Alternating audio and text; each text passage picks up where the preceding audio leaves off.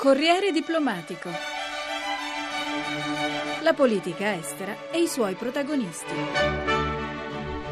Ed eccoci all'appuntamento con Corriere Diplomatico. Buongiorno da Gaetano Barresi in studio per questa nuova puntata di questa trasmissione che approfondisce i temi della politica estera in particolare. Abbiamo due ospiti questa mattina, sono Alessandro Colombo che è il direttore dell'Osservatorio Sicurezza e Studi Strategici dell'ISPI, nonché professore di relazioni internazionali presso l'Università di Milano e il eh, dottor Ettore Greco che è il direttore dello IAI, l'Istituto Affari Internazionali. Benvenuti a tutte e due. Buongiorno. Buongiorno. Ecco, allora, avete appena presentato un, un interessante volume, l'annuario della politica estera dell'Italia, che già ha un nome che fa capire, un titolo che fa già capire dove stiamo andando a finire, cioè tra declino e rilancio le sfide della politica estera italiana. Il 2011 che si è appena concluso è stato una specie di annus horribilis per la politica italiana. Professor Colombo.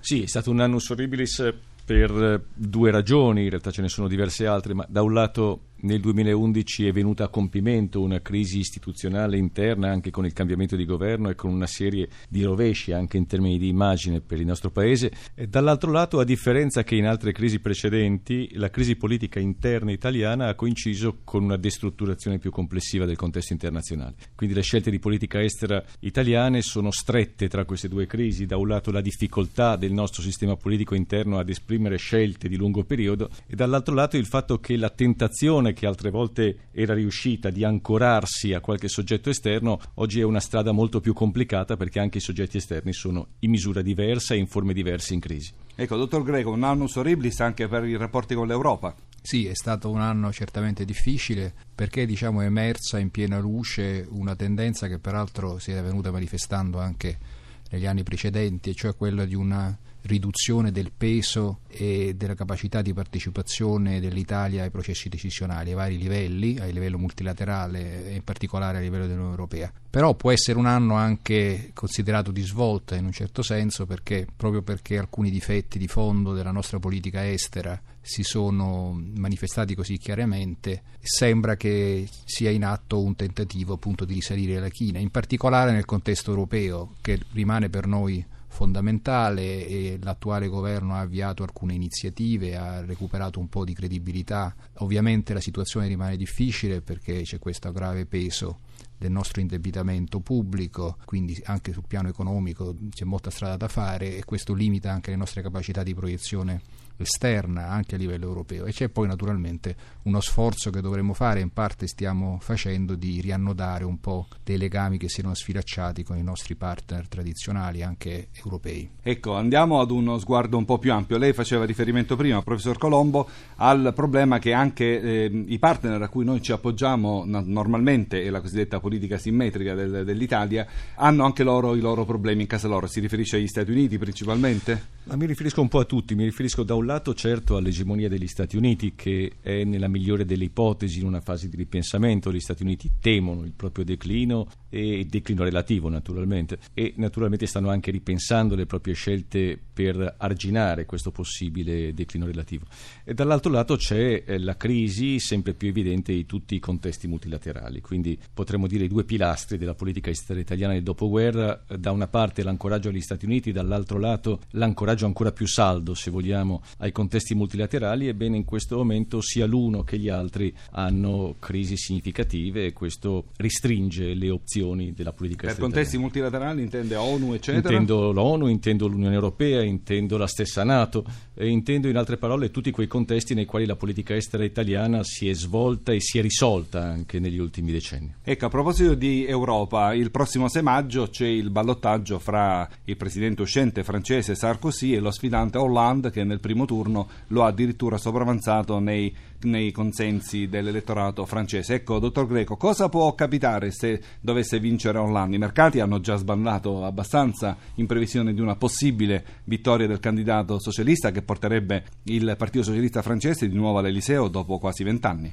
Sì, direi innegabile che c'è un timore da parte del mondo finanziario internazionale in Europa per una politica economica che potrebbe seguire Hollande, stando al suo programma, eh, che eh, potrebbe portare ulteriori problemi e sappiamo che la Francia è esposta, che ci sono rischi seri che anche un uh, sistema bancario entri in crisi eh, in Francia e quindi si guarda con grande attenzione quali potrebbero essere le linee economiche del nuovo presidente. A livello europeo, come è noto, Hollande ha promesso che riaprirà il negoziato su questo accordo compact, eh, Fiscal Compact, cioè l'accordo appunto per le nuove regole di controllo dei bilanci pubblici collettivi dell'Unione Europea e questo potrebbe chiaramente, anzi molto probabilmente complicherà il negoziato e il processo di ratifica, che è poi un eh, rischio che era stato sottolineato varie volte dall'Italia quando appunto si prospettò la possibilità di questo nuovo trattato. Io credo che comunque Hollande mostrerà una sua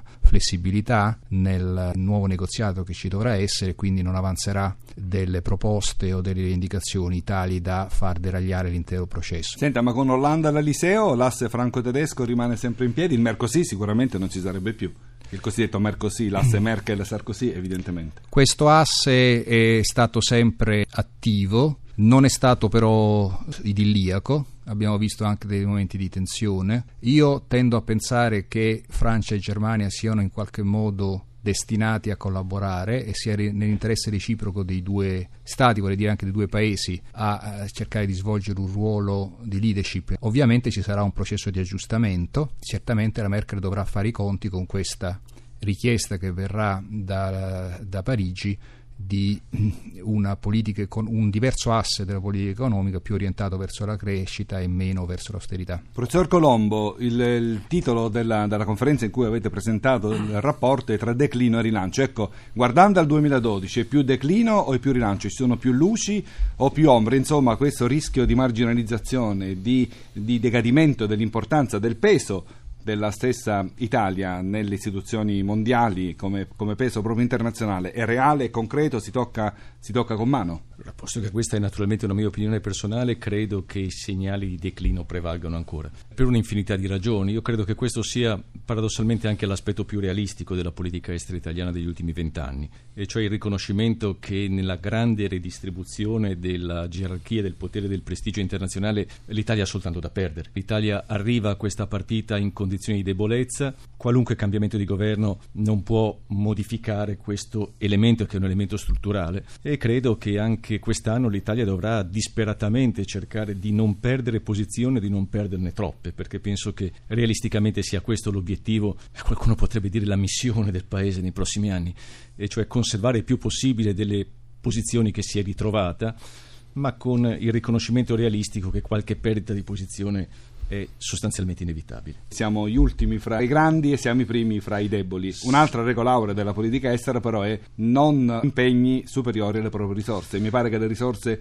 italiane si destinano 0,11% del PIL appena alla politica estera siano davvero eh, un po' scarse. E questa è l'altra grande contraddizione, perché da un lato l'Italia vive oggi in termini esasperati un problema che probabilmente l'ha accompagnata in tutta la storia della propria politica estera, e cioè il problema di avere un chiaro rango e ruolo internazionale, cioè un chiaro posto nella gerarchia del potere e del prestigio. Eh, questo chiaro posto non c'è mai stato, l'Italia non a caso si è sempre interrogata se fosse l'ultima delle grandi potenze o la prima delle piccole e ha risolto il problema definendosi media potenza, che è un modo di non risolvere il problema. Il tentativo che ha fatto l'Italia di sfuggire a questa ambiguità è stato quello di da un lato essere presente ovunque fosse possibile essere presente e dall'altro attaccarsi al carro di qualche attore più forte. Il problema è che facendo queste due cose l'Italia è costretta a spendere molte risorse e oggi queste risorse l'Italia non le ha. Potete fare uno sforzo di immaginazione e immaginarvi per un giorno, per questa mattinata, per questi minuti, ministri degli esteri. Ecco, qual è la mossa che voi fareste per restituire smalto, per rilanciare la politica estera italiana, dottor Greco? Ma io guarderei con attenzione a quelli che sono i nostri impegni che ci siamo presi a livello internazionale e cercherei di mettermi nella condizione di non eh, risultare sempre in debito con questi nostri impegni. Eh, professor Colombo. Sì, naturalmente questo con, credo, alcune cautele. Allora, la prima cautela è quella proprio di guardare quello di cui parlavate prima, cioè l'evoluzione interna all'Europa. E l'altra cautela credo che sia quella che è legata a questa diminuzione prevedibile delle risorse, e cioè molta più cautela nell'assunzione degli impegni eh, quindi un conto naturalmente è stare alle regole una volta che si sono presi accordi con gli altri, ma un altro conto è fare presente agli altri quali sono in questo momento le difficoltà del Paese che non possono essere eh, affrontate soltanto con strette sul terreno economico, ma anche dicendo agli alleati, per la stessa ragione per la quale siamo costretti a queste scelte,